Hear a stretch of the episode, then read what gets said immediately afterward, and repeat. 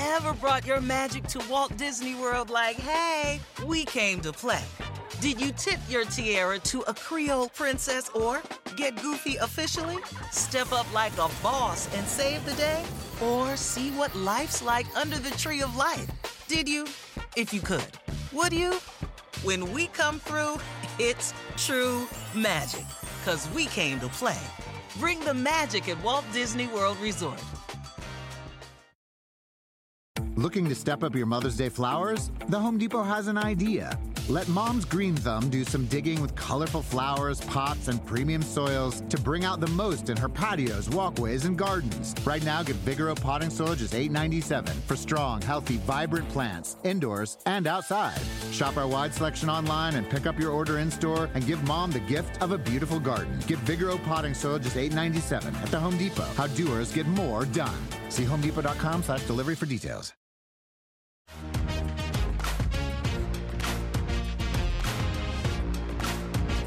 Hello and welcome. It is Big Talk with Todd and Noah, presented by Xfinity 10G Network, episode number 13 and week number 13 of the college football season. Todd, it's been a quick and adventurous yeah. journey through this first season of a podcast, first season of calling Big Ten Saturday night together. We reach our final week of the regular season. I guess let's start with your reactions from week 12 and I guess what are you excited about now as we get set for week 13? We'll kind of go through the whole gauntlet as always.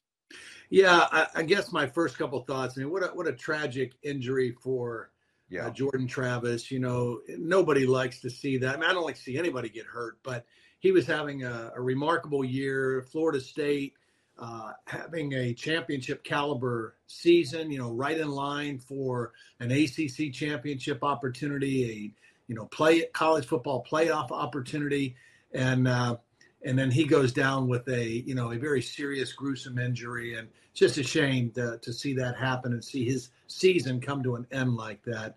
Um, so that that was probably the the biggest thing that stood out to me uh, over the weekend. Um, you know, I think that you know some of the teams uh, are continuing to flex their muscles as we get closer to the end. Teams like Georgia, I think Ohio State is playing really well right now. Uh, you know, I think Oregon and Washington are kind of heading to another collision course uh, in the Pac-12. So it's it's and and we're at that point now where this coming weekend it's it's all the rivalry games, right? I mean, just right down the list all across the country, big time rivalry games. Uh, that matter, even if it's not for championship implications. Uh, they're just huge games all over the country. So very fun weekend coming up.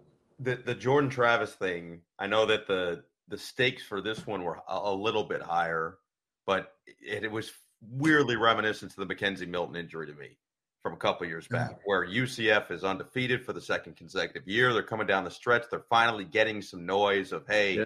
This could be a playoff team if they just handle their business and dominate the rest of the way and it was a gruesome injury and same type of deal for Jordan. So you feel for him, his college career they they have officially said is done, and a heck of a college career. I mean, a, a heck yeah. of a job for for everything that he did and helping to bring FSU back to prominence, which I think we both agree it's good for college yeah. football when the Seminoles are good, which they've been now the last two years. Yeah, absolutely. And, you know, he's battled injuries throughout his career, you know, and this was his final year, and he was really kind of staying healthy and, again, putting up great numbers and leading his team. And so now we'll see, I, I guess, Tate, what is it, Rodemaker or Roadmaker, however you say Roadmaker. it. He's, he's the guy that'll, that'll step in.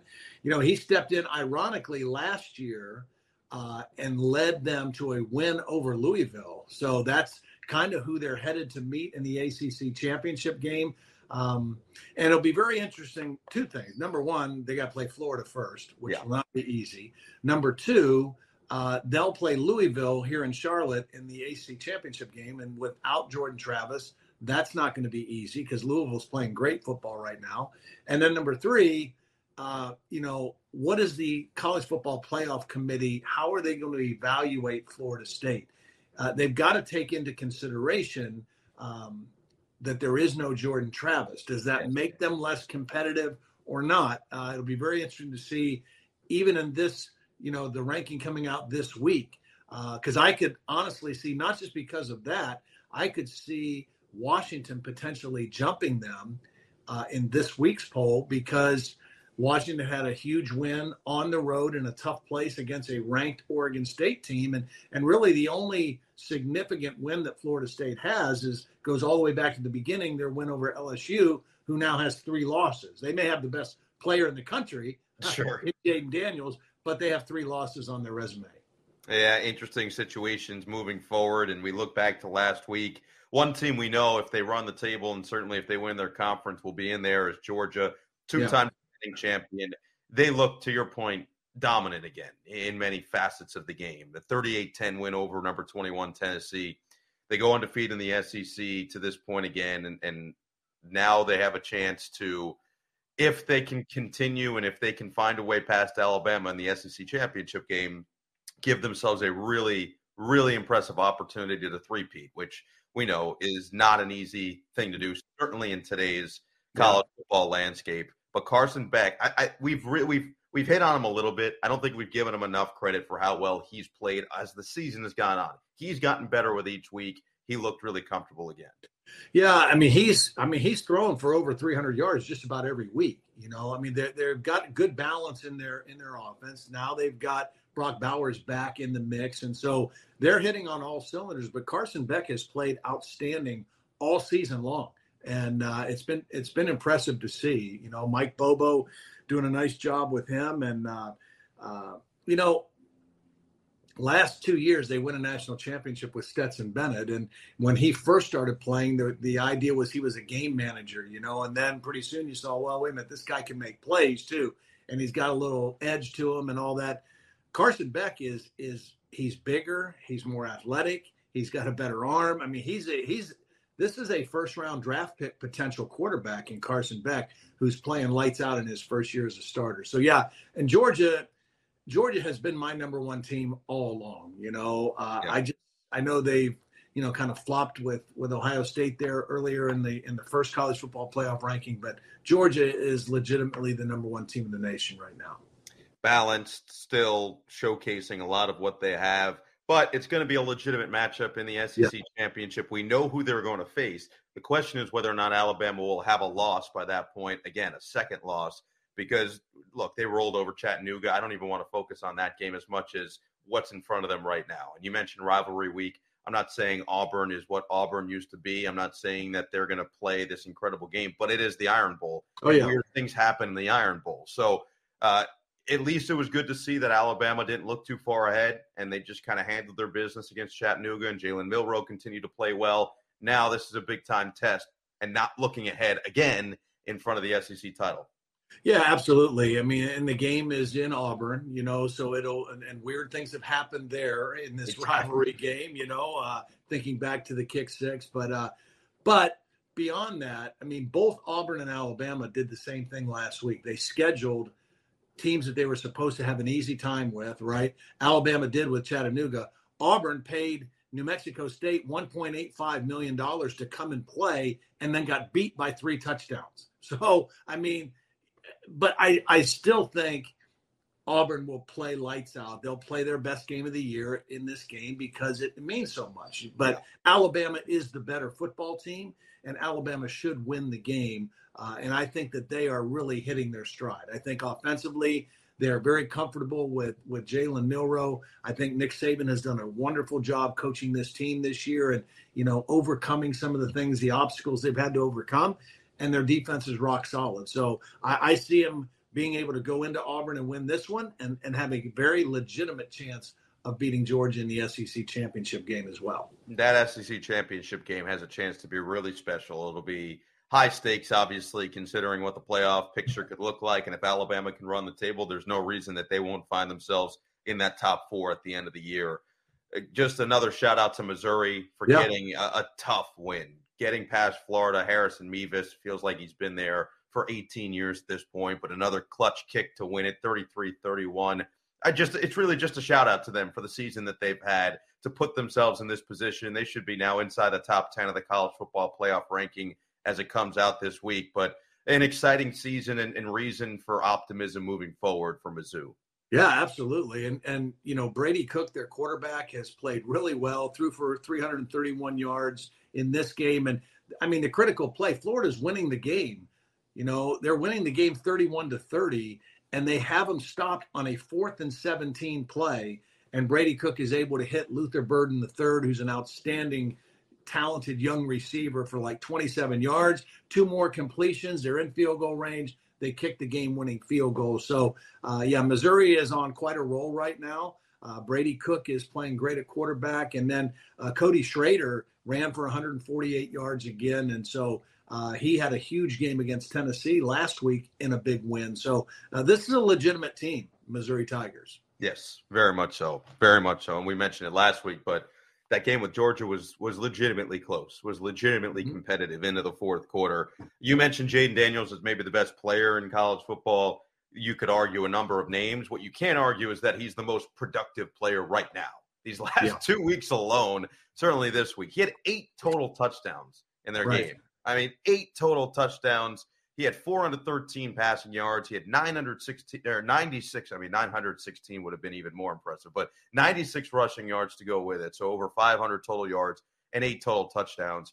I know that they've got three losses, and it'll be tough to overcome that for a, a Heisman candidate, but he's 100% going to be in New York. I think Absolutely. that there's no doubt about that. Absolutely. And, you know, I, I really think he has a chance to win the award because think of it this way there's really no one he's competing with in that part of the of the country, right? Yeah. There's no player from Georgia that he's competing with. There's no player from Texas that he's competing with. You know, out west you've got Bo Nix and Michael Penix Jr. who are gonna they're gonna go against each other as far as votes go. You know, I mean Marvin Harrison Jr. is gonna do well in the in the Midwest. Uh, so, but in the South and the Southeast and Southwest, I mean, there's nobody that's going to attract more votes than than Jayden Daniels, and he's putting up numbers that are equal to or very similar to what Joe Burrow did in 2019 when he won the Heisman Trophy. The difference was they were undefeated and ended up going on to win a national championship and an SEC championship before that. So that's the biggest difference and the biggest thing that would be holding Jayden Daniels back. But uh, he has had really two remarkable years. But this year, very similar to Joe Burrow. Good his first year, and then lights out his second year uh, leading the LSU Tigers. We've already hit on Florida State and, and what the Jordan Travis loss means for them in the college football playoff picture. You mentioned Louisville, uh, just an unbelievable first year under Jeff Brohm, And it's got to feel great for Jake Plummer, who follows him there to mm-hmm. Louisville to basically look. I'm not saying that he single handedly is winning his team these games, but the way he played this past weekend in, in the game over Miami and the win over Miami, I really thought was impressive to see him have that poise, to see it wasn't an easy victory like maybe some of the others this season have been, but to, to kind of pull it out and make the plays he did over 300 yards, three touchdowns through the air. They've got something special brewing over there in Kentucky right now.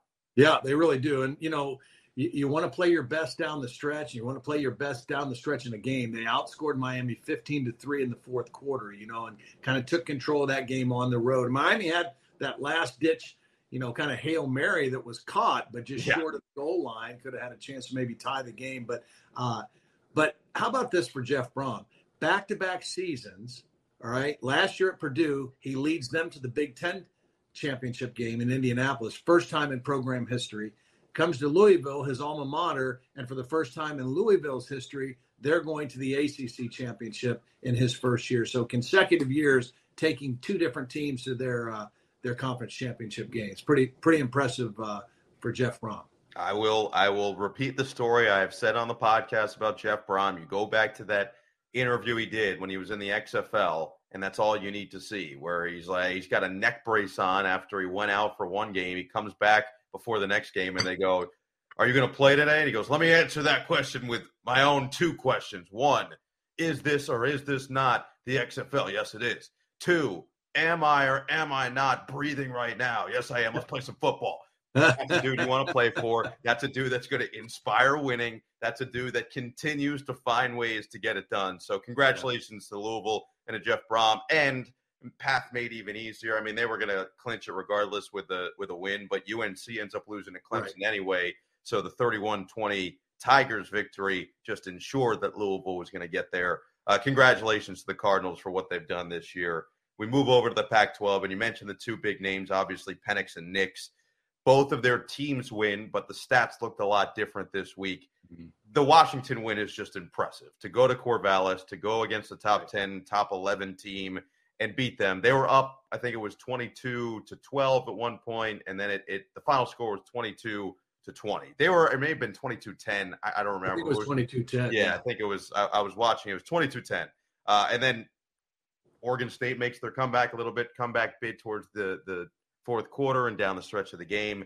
But Washington holds them off. And despite Michael Penix not having those eye popping numbers, they keep winning and he keeps doing enough to get them wins. And that's really all that matters, obviously, long term. The Heisman's a different conversation. But for Washington right now, and for Kalen DeBoer, who has just won at every stop he's been mm-hmm. in his collegiate head coaching career, this is really shaping up to this was the game, and we talked about it last week. They had to get past this game. They're going to have another game this week that they're going to have to, you know, they're going to have their hands full with the Apple Cup. I get that, but this was the game. It felt like if they were going to stumble, it was going to be this past week, and they just found a way to win it. That's all that matters. Yeah, they found a way to win. Uh, they've had a couple gritty, gutty wins like this on their resume. They they've beaten a lot of ranked teams because the Pac-12 has been very strong this year. Uh, and their defense obviously has shown up when they've needed their defense to show up you know so i think that they're a really good football team and like i said i will not be surprised at all if they jump florida state yeah. Uh, you know they're both undefeated teams but but right now washington's overall body of work is more impressive than florida state's on the other side with Oregon, uh, it was just pure domination. I mean, this this game was over basically in the first quarter, or towards the end of the first quarter. Oregon over Arizona State 49 13. Bo Nix had six touchdowns in the first half of yeah. the game. So the numbers were gaudy over 400 yards passing, the six touchdowns. Troy Franklin goes off, and they just looked like a well oiled machine. And quite honestly, most of their games, especially since the Washington game, they have looked like a well oiled machine. And I think that's why people are so excited for what the Pac 12 championship could look like this year. Yeah, I think I think they're playing their best football again, which is what you want to be doing at this time of the year. I think George is playing their best football. Wouldn't you know it? Dan Lanning came from Georgia, kind of that same model, that same blueprint, the Alabama blueprint, the Georgia blueprint, and now he's trying to do the same thing at Oregon. I also think, you know, by him coming out so forcefully and and positively and denying and just saying he has no interest in in going yeah. anywhere. He's not interested in Texas A&M. Uh, just kind of fortifying his position there uh, in Eugene. But they are a really good football team. Bo Nix is playing, you know, the best he's ever played in his career. And and right now, Oregon, I think, is playing better than anybody uh, out there in the Pac-12. Without a doubt. Uh, other than maybe Arizona, who just won their fifth game. Yeah. Jedd, right. Jedd Fisch, what a job he's done. The turnaround in his third year because I think that a lot of people were looking at it heading into last week saying, oh, that's a nice story. Arizona, you know, they've won a couple games, they've looked pretty good. But it's Utah, you know, the Utah's Utah. they have been right. the class of the Pac 12 the last couple of years. Well, Arizona blew their doors off. I mean, 42 18. And that 28 nothing at one point. Yes, I mean, they, yes. they jumped all over them. Completely. Yeah. It was complete and utter domination. And the Wildcats have gone from good story to, oh, no, no, good football team right. within a matter of a week, essentially. Yeah, no, they're. Uh, you're right. I mean, they're playing really good. I mean, they you know they had to go to a backup quarterback, and he's playing outstanding. Fifita, I believe, is his last name. Well, yeah, what's his first? name? Right or not? But, yeah, what's uh, his first name though? It's uh, Noah Fifita. Noah, come on, course, come on. Yeah, Noah Fifita. Yeah. oh yeah, man. Oh yeah, man. Yes, hundred percent. Uh, but anyway, they are they're playing outstanding, and and Jedd Fisch you know he's his name is coming up now on some of these yeah. other jobs that are that are available and, and open and uh, you know he's got kind of a nice blend of college background nfl background. Uh, he he might be a very attractive candidate uh, but he's doing an outstanding job with the arizona wildcats right now. Should be a lot of fun to see how that develops that whole situation. They should jump into the top 20 of the college football playoff ranking. They're now eight and three. So another shout out goes to Zona for the way they played this year. We go to the to the Big 12 and really it was mostly business as usual. Texas gets the win over Iowa State, wasn't completely dominant, but it was a win 26-16. Oklahoma, Kansas State, Oklahoma State, they all pick up wins. But Texas leads the way. They're 7 and 1 in the conference. they're the only hope at this point after Oklahoma dropped that second game to Oklahoma State. They're the only hope to reach the college football playoff. And it's still within their grasp, but it feels like they're going to need some other things to happen for them in order to get there and leapfrog some of the teams in front of them. Yeah, I mean, obviously they've got to take care of the business that's at hand, which is now they've got to beat Texas Tech, and then whoever they meet in the Big 12 championship, they've got to win that ball game, and and if they win it convincingly, that would be even more helpful for them. But I want to say something. That, that now this Texas win last week, uh, it made a bigger statement than maybe people might think. You look mm-hmm. at the score and you say, well, they just beat Iowa State 26 to 16. Well, let consider a couple things in the last four visits to Ames, Texas has lost three times. Okay. They have not played well there. And, and Iowa State has kind of had their number, right? Uh, so they they win. And the the score was six to three, Texas at halftime, and they end up winning 26 to 16. That's number one. Number two, Jonathan Brooks was having a yeah. great year as their running back. He gets hurt. A true freshman, CJ Baxter, steps up to take his place. He carries it 20 times for 117 yards in his absence, right? And Quinn Ewers is back now, you know, for the second week in a row, healthy. So I think this Texas team is legit. And I think, you know, people have been wanting to say for the last couple years, is Texas back? Is Texas back?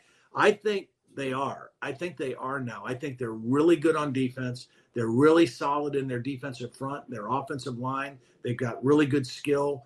And uh, I think Steve Sarkisian has a championship level team right now. No doubt. They they can beat anybody in the country. I think they proved that obviously with Alabama. They went right down to the wire. I mean, they had Oklahoma in that Red River rivalry. They had them. And Oklahoma and Dillon Gabriel just put together an outstanding drive. He put together an outstanding capper to that drive.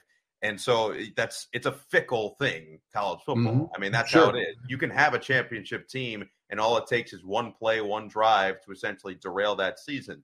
But they've taken care of what they've had to. To, the, to your point, a really impressive game from C.J. Baxter. It feels like any running back they put in at this point is going to excel. I mean, just every yeah. guy they've had. If you just look at it, you know, you Bijan Robinson and Roschon Johnson, and now you say, oh, well, Jonathan Brooks is tearing it up, and then he goes down for the season, and you get C.J. Baxter in there and goes for over hundred. They just have a lot of talent in the backfield. But with Ewers there, he's a great leader.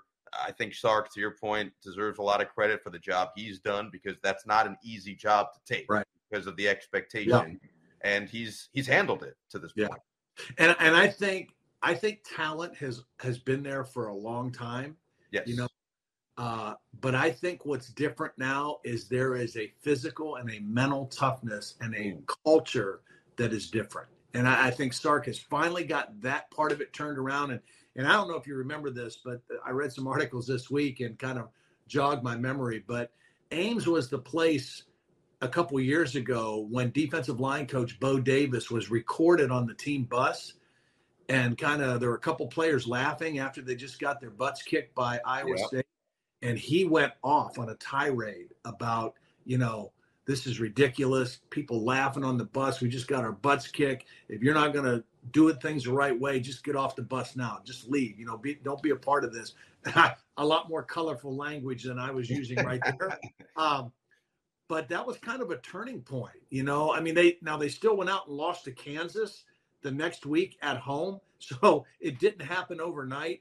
But but that's what needed to change with Texas was was mentality and toughness and attitude, and I think that's that's where they're different now. It's fun to watch. It's been fun to watch the resurgence just outside of some of the power schools. Game day gets to JMU. It was an unbelievable environment, and they go down, and then they come back, and they force overtime. You're like, wow, the Dukes are going to pull it off. They're going to stay unbeaten. But how is it always Appalachian State? Yeah. Like, why is it always Appalachian? Why does anyone schedule that team if they don't have to? I know that this is different because it's it's part of the deal. It's conference. I get that. But if you don't have to schedule App State, why right. are you scheduling them at this point? Yeah, I well, and you know what? They're just good. I they mean, are good. every I mean, year. They've been good for several years. They've had different coaches there. You know, Eli Drinkwitz, who's doing a great job right now at Missouri. He spent some time there as a head coach. I mean, they they they have had some really good coaches and really good football players, and are not afraid to play anybody. And you know, now the people signing the biggest relief are the NCAA because yeah. now they don't have to take any more questions or pressure about JMU not getting to a bowl game. So, um, but but a heck of a football game. Really fun. Yeah, really really fun. Uh, Liberty does stay undefeated. They beat UMass, so we'll see if they can climb up the ranking as well. Have you ever brought your magic to Walt Disney World like, hey, we came to play? Did you tip your tiara to a Creole princess or get goofy officially? When we come through, it's true magic, because we came to play at Walt Disney World Resort.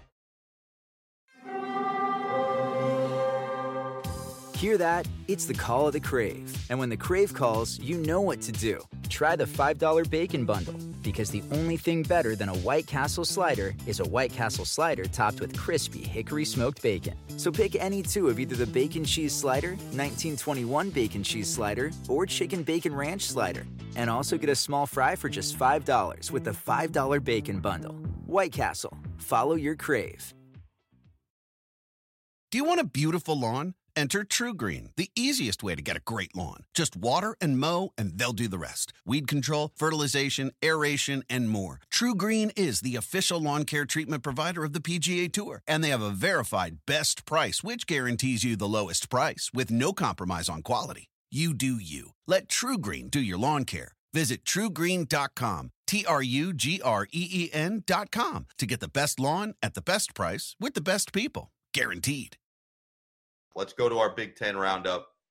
We'll start with Michigan and Maryland, just because mm-hmm. that was the first game of the day. It's the thousandth victory for Michigan. It was probably the worst we've seen JJ McCarthy play this season. He was uber efficient all year. I mean, he was leading the country at one point in completion percentage. He was 12 of 23.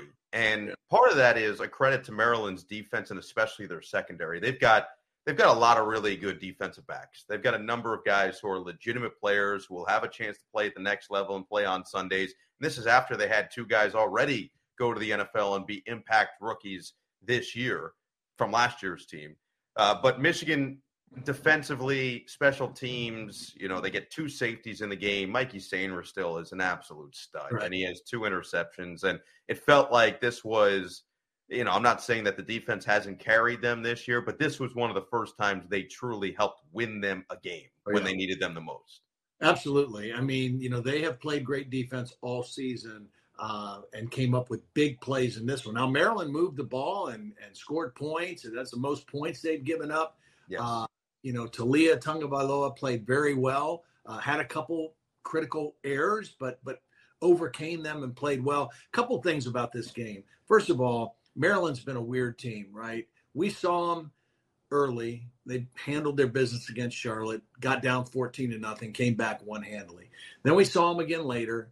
Uh, we saw them on film against Ohio State, um, and they played really well against Ohio State. Got some guys beat up, banged up. Played that Illinois game with you know without some of their key guys, trying to get to the bye week. Lost that game. Then they went in a real tailspin after that, right? And you know, this is the same team in the same stadium that got beat 51 to 15 by Penn State, who has not been real explosive on offense all year, but they were in that game. And then they come back and play, it looked like a completely different team against Michigan. So Maryland played the way I felt Maryland was capable of playing all yes. year against Michigan. All right. They they gave them their best shot. Um, as far as JJ McCarthy, the week before against Michigan, I mean against Penn State, he only threw it eight times right? Seven completions, eight attempts. They ran the ball, ran, ran, ran, ran, ran. He also got banged up. It looked like a little bit in that game, whether it was an ankle, a knee, whatever it was. He was he didn't look hundred percent. Don't know if that still lingered when they played against Maryland, but you're right. He did not look sharp.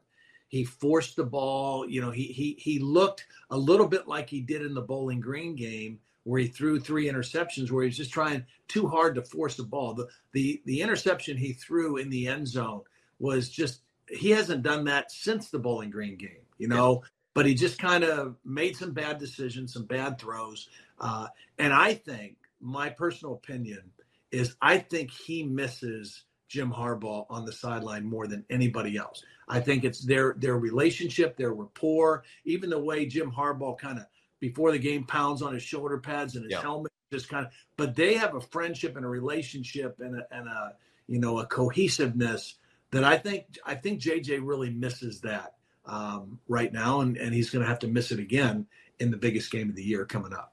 The other thing that he did miss, Roman Wilson goes out of the game right. middle of the first quarter, early of the first quarter. I mean, that's his number one receiver. That's a guy right. that he has targeted early and often. That's someone who has experience in big games. You know, Colston Loveland still made some good catches. AJ Barner's coming on, but but they had a go-to guy, and when that go-to guy gets removed from a big game like that, a game you have to win, you have to look elsewhere a little bit. And I think that maybe affected him as well. Do you feel the same yeah. way? Yeah, absolutely. I mean, he because he has so much confidence and trust in Roman Wilson, particularly in critical situations, and he's you know Roman Wilson can take the top off the defense. Yeah. You know, I mean, he's a threat. Now, the one guy I will say that I think he's gaining more confidence in that I think is going to, you know, he's he's starting to show up more and more making plays is that little Semaj Morgan, number 82. I think I think he's a playmaker who here down the stretch of the season has been a really nice find for the Michigan offense. Sherrone Moore was gushing about his potential, but even his, his current playmaking ability when we saw him a couple weeks ago. So interesting to see what he'll have as an impact for next week's big game against Ohio State, who just rolled over Minnesota. I mean, they yeah. just took control of that game early, never really let it go. Kyle McCord had 212 yards and two touchdowns. A quiet day for Marvin Harrison Jr., but it, it almost speaks to to him a little bit because he's never upset about whether he gets big numbers, small numbers, whether he has a major impact or not as big of an impact in the box score. His impact always felt on the field, and I think he truly. We've talked to him a couple times. He truly only cares about winning at the end of the day. So he had the touchdown, but only three catches in the 30 yards. Cade Stover had the other touchdown from McCord, and this was business as usual for the Buckeyes. Yeah, and, and again, we've the the constant theme, right? This time of year, you want to be playing your best football. I think Ohio State's playing their best football. This is the best version of Ohio State. Defensively, they've been good from start to finish, right? They've been very, very consistent on defense. Uh, now, Michigan will be the best team that they've played. Obviously, the biggest challenge for them in Ann Arbor uh, for that Ohio State defense, but they have risen to the challenge all year. Uh, offensively, they're hitting their stride Kyle McCord looks good. You know, when we had him against Michigan State, it's the best I'd seen him look in person or on film. Uh, you mentioned that uh, that Marvin didn't have a big game, but Emeka Egbuka had his biggest game since September, right? Yeah. Five catches for 93 yards. So he's back in the fold. And TreVeyon Henderson, another over 100 yard game. I think that's four times and or three times in the last four weeks, whatever it is. I mean, he is such a difference maker in their offense. So I think they're hitting their stride offensively and will go into Ann Arbor uh, kind of as the best version of themselves that they've been all year. Which is the biggest key. Meanwhile, for, for Penn State, which is the other power of that Big Ten East, we were curious what they'd look like. They couldn't get the job done against those two teams. They couldn't get the job done against Michigan and Ohio State. And then you face a Rutgers team who's quite frankly, a tough out. And we've seen that yeah. against the best teams in this conference. They gave Michigan a pretty good ride, they gave Ohio State a very good ride. And they gave Penn State a heck of a ride as well. Penn State, eh, they would eventually pull away towards the, the latter stages of the game into the fourth quarter, 27 to 6. But Drew Allar goes down, mm-hmm. potential right shoulder injury. Now, James Franklin has been pretty clear that he believes that Allar's going to be good to go for the game we'll do this week against Michigan State. But Beau Pribula, Pribula comes in, and Pribula does provide a little bit of a different look to this offense with new offensive coordinator calling plays, or two of them calling plays for the first time this past week. And Pribula ran the ball effectively. That kind of dual option that they have with him looked interesting and different for the Nittany Lion offense. And so, a lot of questions heading into this Week 13 game against Michigan State. But at the end of the day, they get the win. The defense still looks dominant. We kind of know what they look like as a team at this point, and they've got another chance at a New Year's Six Bowl when it's all said and done. Yeah, you know their their defense. I mean, there are three outstanding defenses in the Big Ten, right? Actually, there's Nebraska is pretty good also, uh, you know, statistically wise. But but these three are elite defenses: Ohio State, Michigan, and Penn State. And Penn State's defense, they get after the quarterback. You know, Chop Robinson missed a couple games after getting hurt uh, in that Michigan game. Uh, he's a dynamic player. Got a huge hit on Gavin Wimsatt, caused a fumble, scoop and score for Penn State. Um, you know, so so their defense is is legit, and offensively, you know, Rutgers has really good corners, they really good pass defense. And so Penn State relied on their running game, not just when Drew Allar went out, uh, but they ran for over 230 yards in the ball game. So they really committed to the run, uh, and there were lots of different people contributing to that. So um, so it was a good game. And again, it was the first game without Mike Yurcich as the offensive coordinator. So there was different play calling, different guys putting the plan together. James Franklin was involved in the quarterback meetings during the week. So a lot of change, but it was a good win against a pretty feisty Rutgers team. You did forget one elite defense, though. What about the winner of the Big Ten West? Oh, yes. Yeah, right. Right, another elite defense. Exactly yes. right. Yeah. And and so the winner of the Big Ten West determined this week Iowa. if Iowa was ever going to find a way to win the Big Ten West, I don't think I could pick a better final score than 15 13. Yeah. I mean, 15 13 over Illinois. I mean, you mentioned it last week. Illinois' offense had actually looked pretty good the last couple of weeks. Iowa just completely stifles them. And it was a Kaleb Johnson 30 yard touchdown run with 4.43 left to put them up top for good. We were watching the end of the game, and I think we both took the step back. I mean, the emotion from Brian Ferentz, the reaction from not just the coaching staff but the players as well. Yeah. I think the outpouring of support and love for him to to get this victory and to win the conf or to win the division, I should say, and get to the conference championship game. That was really cool to see yeah. when when this game finished up. It, it, really was. And how about how about the the embrace with his dad? You know, yeah. how, how do you think Kirk Ferentz was feeling in that moment? I mean, you know, he didn't have to. He didn't make the decision about his son. It was people above him that made the decision about yeah. Brian Ferentz being done at the end of this year. And uh, and he couldn't say anything. He had to kind of bite his lip and just keep you know keep his head down and keep working. They kept finding ways to win. And so to me, I mean, it was it was vindication of to a certain extent, you know. Um, but Iowa, doggone it, they did it their way. You know, they won their way, and now you know they're not going to match up well against whoever you know gets there from from the Big Ten, uh, the other side from the East, whether it's Ohio State or Michigan. The last time they played one of those teams, a, a good team from the East, Penn State beat them in State College earlier this year, thirty-one to nothing.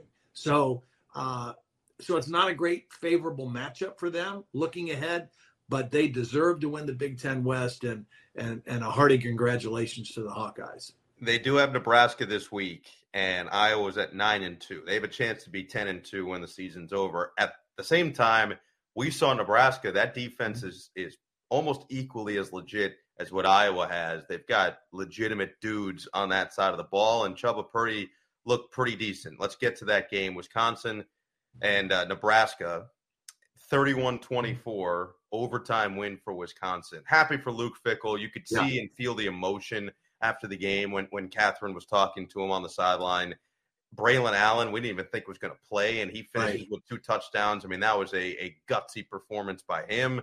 Tanner Mordecai's playing through a lot of pain in his throwing hand after the broken hand, not even a month and a half ago.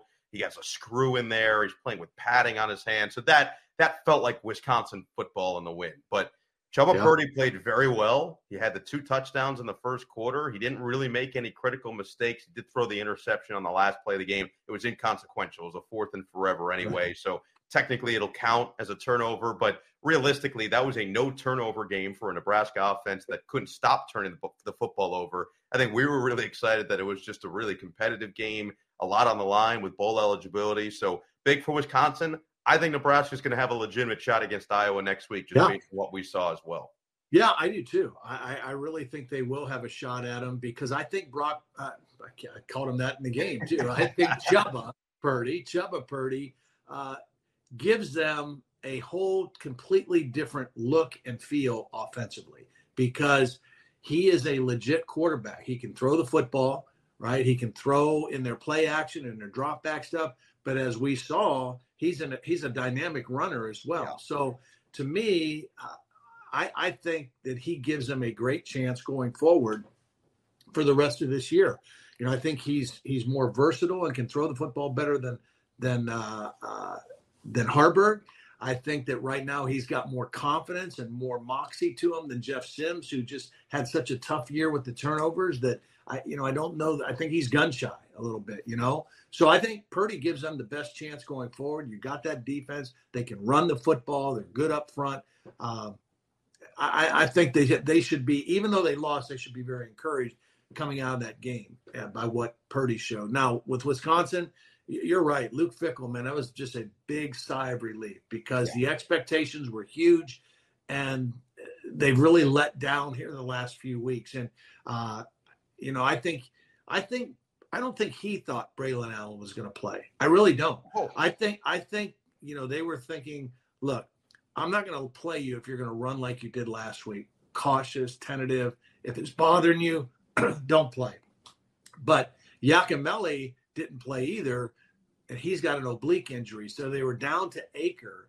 You know, we we thought that Yakimelli was going to still play, and I think Braelon Allen probably said, "Look, I'm ready to play. Let me play." And when he ran hard and ran with toughness, they just kept kept playing him. And and I think he showed his coach something, and I, he showed us something with his toughness in, in playing that way. And obviously, you know, Mordecai playing with with pain and and dealing with what he's dealing with. That was a gritty, gutty win, uh, and a much needed win for Wisconsin. Yeah, I think a lot of people probably weren't paying attention to exactly the intricacies of what went on in the game, but everything you just mentioned, because it has been disappointing from a record standpoint for Luke Fickell this year. And I think a lot of the Wisconsin fan base has probably been underwhelmed with what they've seen in some ways. They've been playing for a chunk of the season without the starting quarterback who is highly experienced and highly talented that they expected to have, who's also a leader. He's soft spoken but his energy does permeate through the team. So right. they were missing him.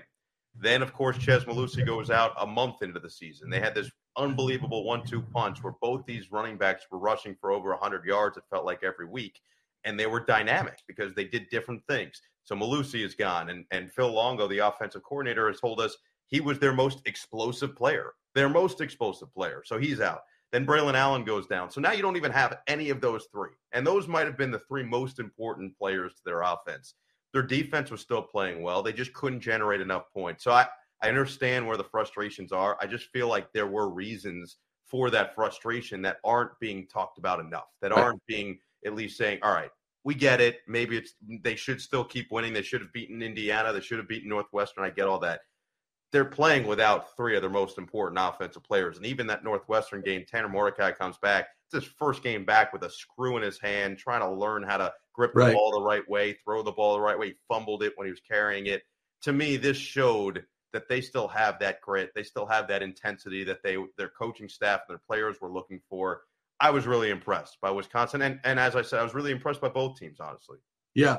Well, and, and consider this also in that game Saturday, Wisconsin played without their best deep threat wide receiver too. Bryson Green was injured, did not play in the game, transfer yep. from Oklahoma State.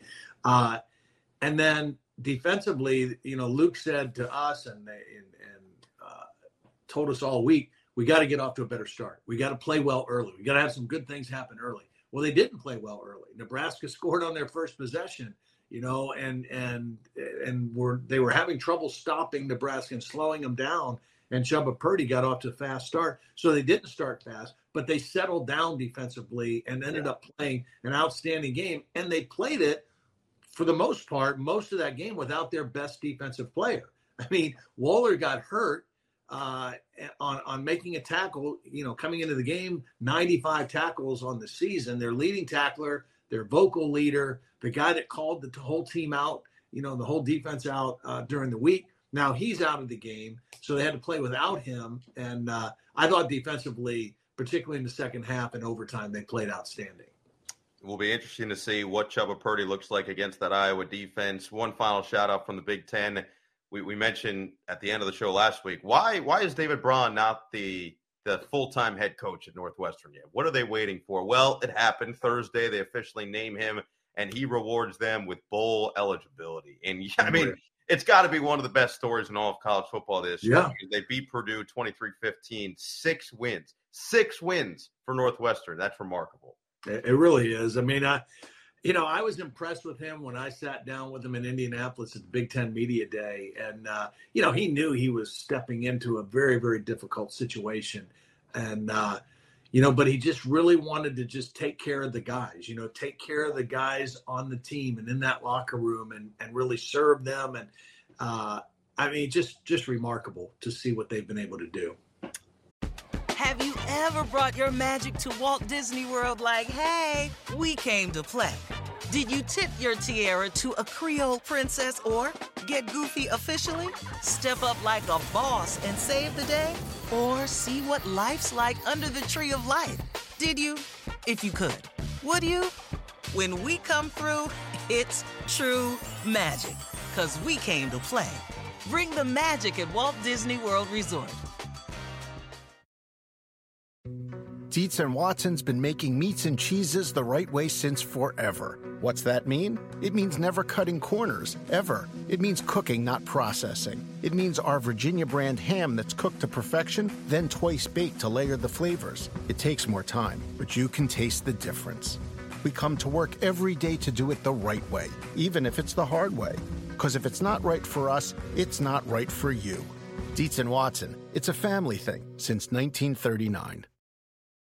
Do you want a beautiful lawn? Enter TruGreen, the easiest way to get a great lawn. Just water and mow, and they'll do the rest. Weed control, fertilization, aeration, and more. TruGreen is the official lawn care treatment provider of the PGA Tour, and they have a verified best price, which guarantees you the lowest price with no compromise on quality. You do you. Let TruGreen do your lawn care. Visit trugreen.com, T R U G R E E N.com to get the best lawn at the best price with the best people. Guaranteed.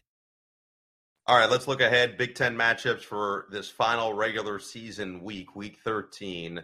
Uh, we mentioned Iowa travels to Nebraska. That's the other part. It is in Lincoln, and I do think that's going to play a role. You know, Matt Rhule was when we met with him last week was very impressed with what the the fan base and the crowd and the support looks like in Nebraska. And we've we've done games there. It is legitimate. No matter if they're good or bad, they show up, they sell out. Memorial is legit. So that'll be interesting. And then, you know, we, we have our game, Penn State and Michigan State. So let's just quickly, any other final thoughts on Iowa and Nebraska? Like Iowa, yes, they can get to 10 wins. That does make a big difference. And New Year's Six Bowl potentially is still in the balance for them, certainly with the, the Big Ten championship, if they can put together a nice showing there.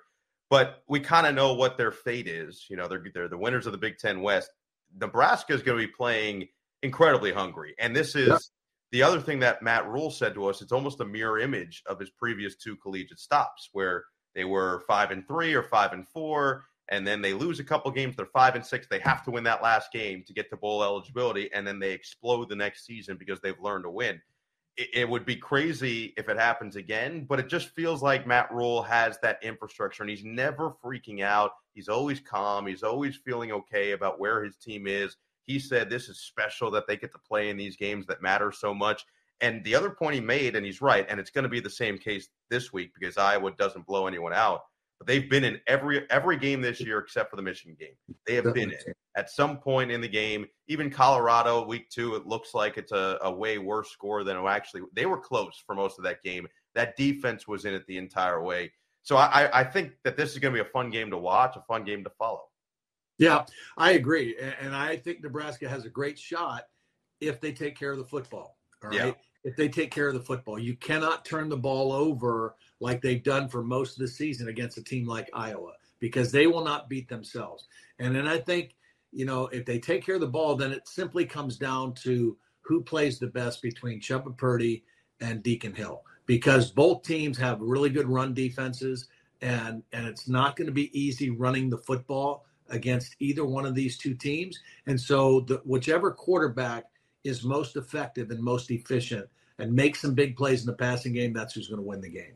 No question. That one is on Black Friday, as is our game. Number 12, Penn State, Michigan State, Ford Field. We've got you Saturday. I almost said Saturday night. It's Big Big Ten Friday night this yeah, week. Uh, with College Countdown starting 30 minutes before kickoff. This is similar in, in some ways. So let's just kind of go through what we expect some of the storylines to be. Penn State loses the two games to Michigan and Ohio State. Those were the two games they needed. They've beaten everybody else, some of them dominant, some of them not as dominant. but they've gotten to where they expected to be otherwise. They're nine and two. They are they have another chance to go ten or eleven and two this year based on how everything plays out. Drew we mentioned, goes down last week in their game to Rutgers. Beau Pribula looked good when he came in. So that's really what they're fighting. They're fighting for 10 wins in the regular season, potentially 11 wins again to go 11 and 2 for the second consecutive year or New Year's Six Bowl. That's what they're fighting for. And they're fighting to now develop potentially into next year, whether it's Drew Allar, whether it's Beau Pribula. One of those guys is going to have to look to, to continue to get better in the final week of the season. On the other side, you have Michigan State, who just won their second game in the last three weeks. They beat Indiana on a fantastic final drive by by Katin Houser, and he finds Maliq Carr, who just put a bunch of guys basically on his back yeah. on the way to the end zone. Also, Montorie Foster had one of the best touchdown catches we've seen all season. One handed, spin away from a defender, shed another tackler into the end zone. But Houser played well, career high in yardage last week, and 245 to be exact. And Harlon Barnett is still auditioning for the job. I mean, plain and simple, he told us two weeks ago he wants the job. He wants to be the full time head coach of Michigan State. He feels like if he had recruiting and a full off season, things would look a little different. So, two different kind of perspectives. We kind of know where one is. There's a lot of question marks on the other one. It's still a rivalry. It's the land grant trophy. So, one of the weirder trophies, which we'll get to in a second. But uh, yeah, I, I'm excited for the game. I think that it has a chance to be pretty fun, and, and there's some question marks that we're going to get to answer.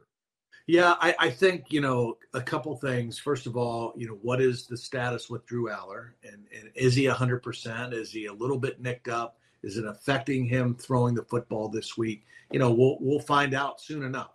Uh, I would not be surprised, even if he's 100% healthy. I would not be surprised if we see a sprinkling of Beau Pribula yeah. in the offense because he gives them a different dynamic. I mean, he is a dynamic runner and it makes the defense account for some things that you don't necessarily prepare for with Drew Allar. So I would not be surprised to see a little bit more sprinkling of him in uh, in this game.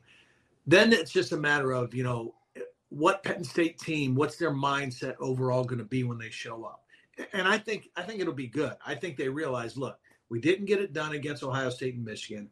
We still have a chance to finish as a top team, maybe a top ten you know, in the final rankings, get to a great bowl game, and and just build, you know, forward for next year. So um, I, I, really think that, that that we'll see that from them.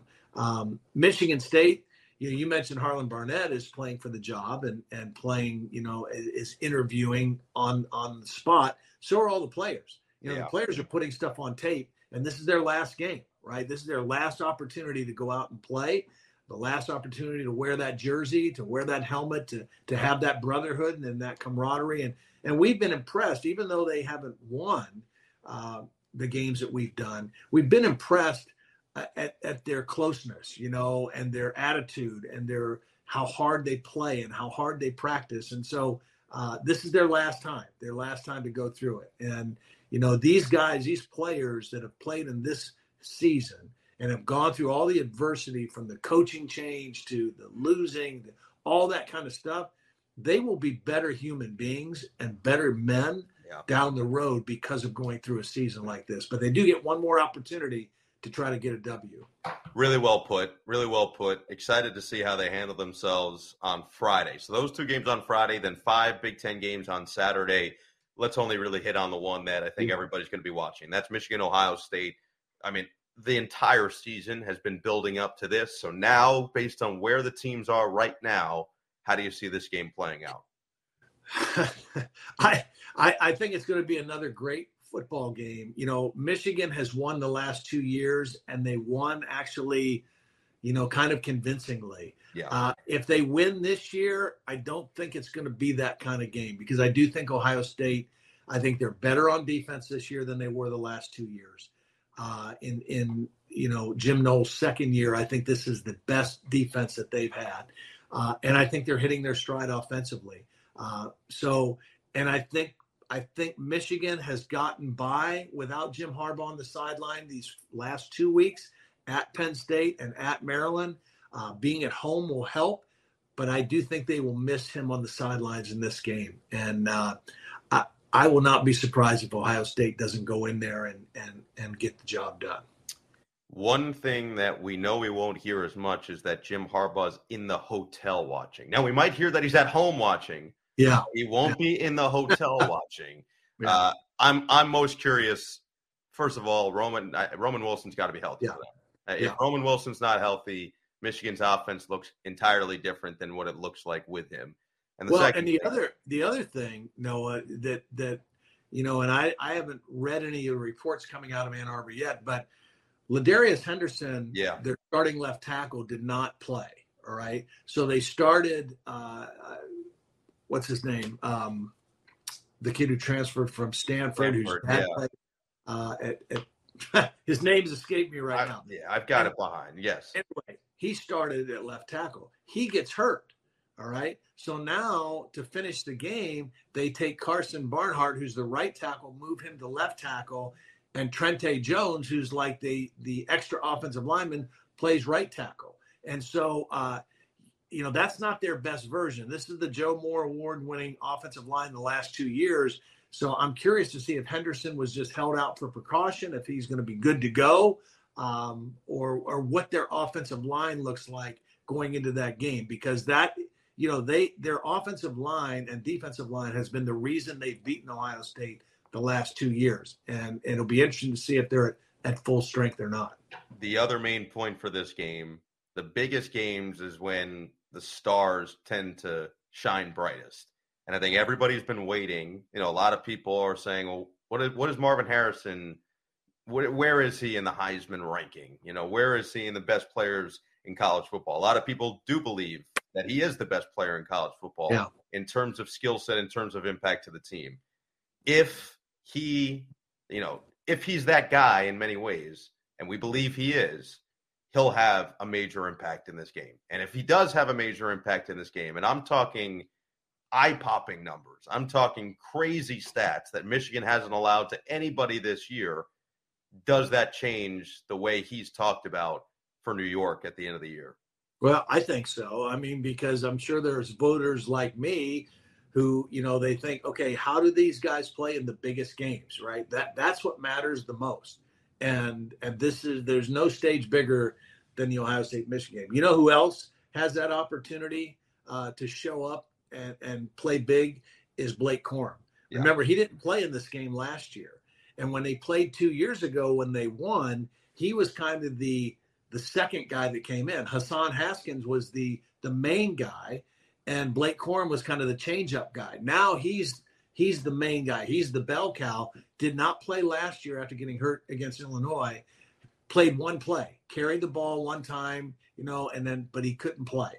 And so you know he's itching to play and to play well in his last game at the big house against Ohio State in this game. Going to be a lot of fun. Can't wait for the game. That one, of course, is Saturday, and we will have all eyes on that one. Other games we won't really expand on, but Indiana and Purdue, both teams are three and eight. Disappointing season for Purdue, but they finish up at home. Northwestern and Illinois. Illinois has a chance to get to bowl eligibility with a win.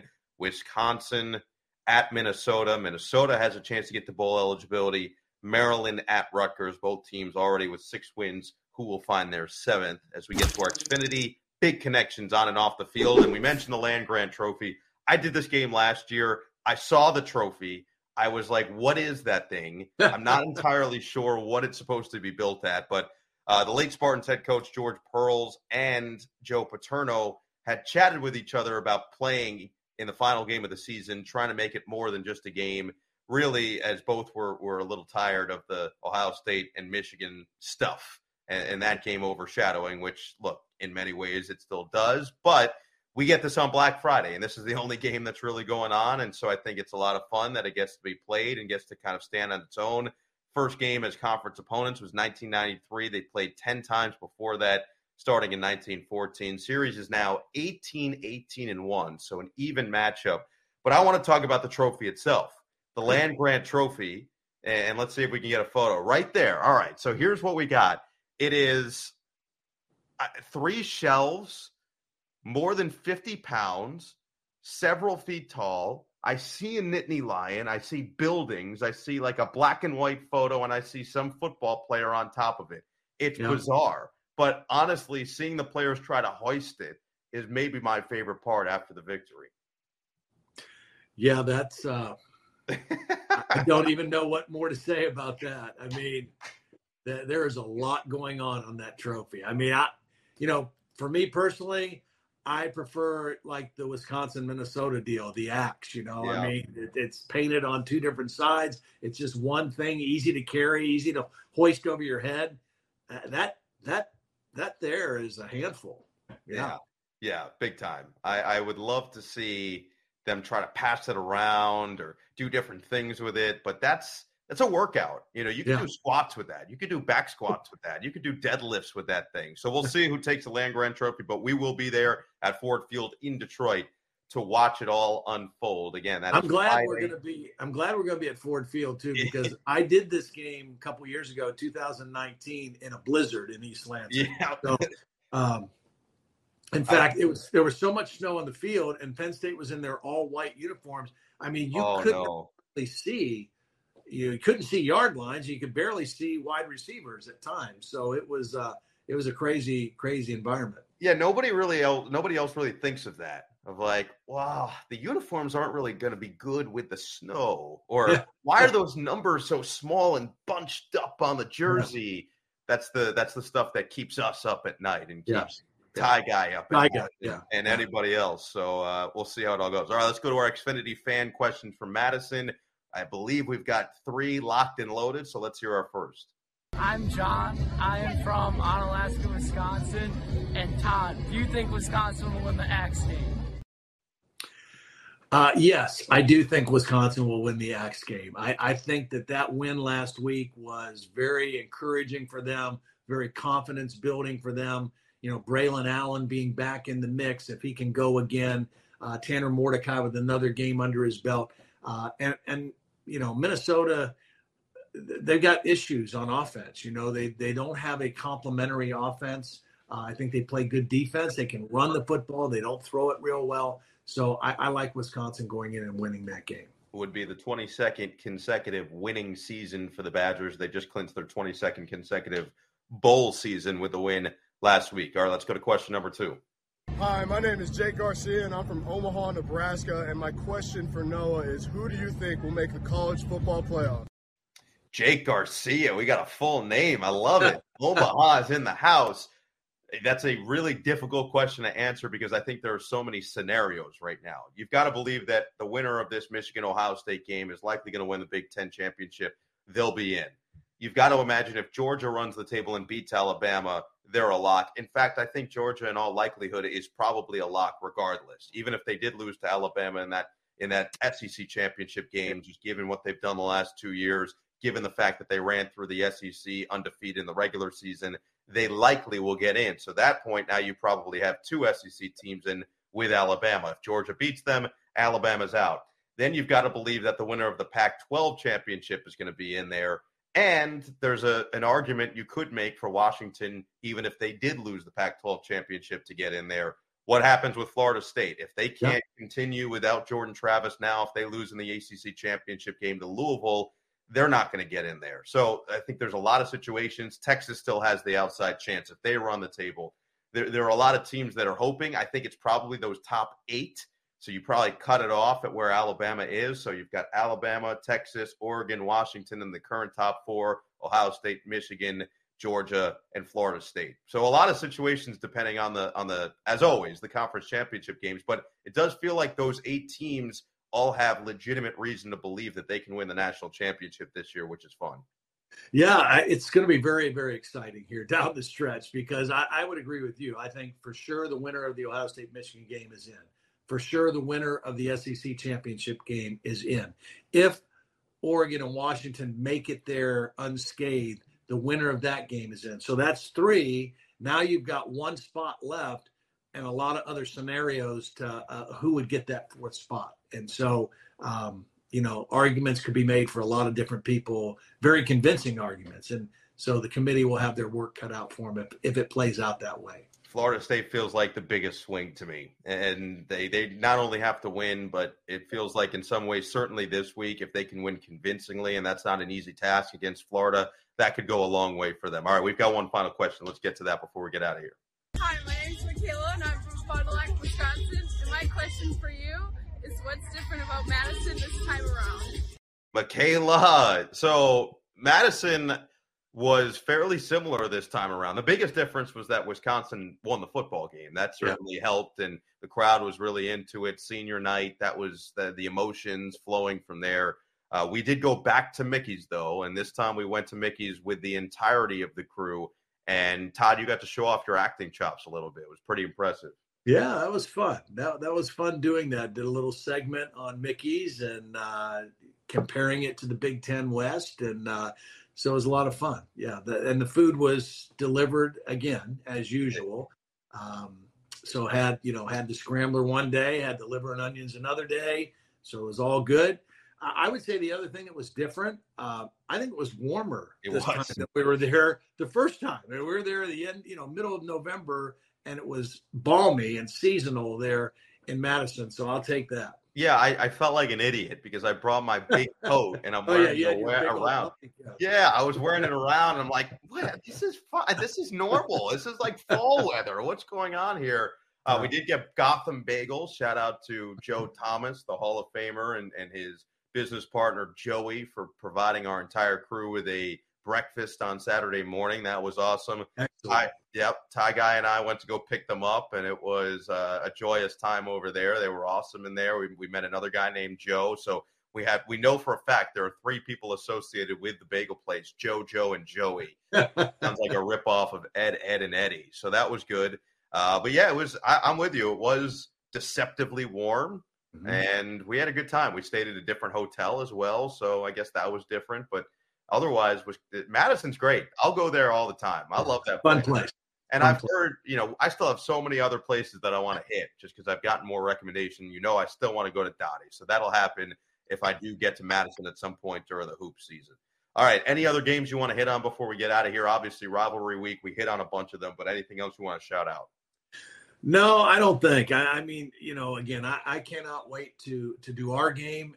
I'm kind of excited. We're doing it on Friday because I really want to sit there and uh, you know lock watch in. the Ohio State Michigan game and just kind of lock in all day Saturday and and, and pick and choose the games that I want to that I want to watch because I I love that game. I love the Iron Bowl. You know, I've had a chance to do several Iron Bowls.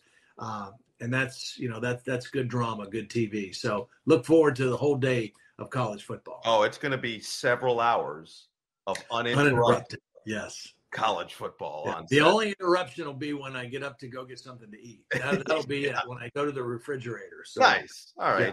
Maybe your leftover liver and onions. All right, that'll do it for us. Episode number 13. Thanks for tuning in. Big Talk with Todd and Noah, presented by Xfinity 10G Network. Make sure to download and subscribe on the NBC Sports YouTube page, wherever you get your audio podcasts. And for one final time next week, we will talk to you again. Yep. Happy Thanksgiving, everybody. Happy Thanksgiving.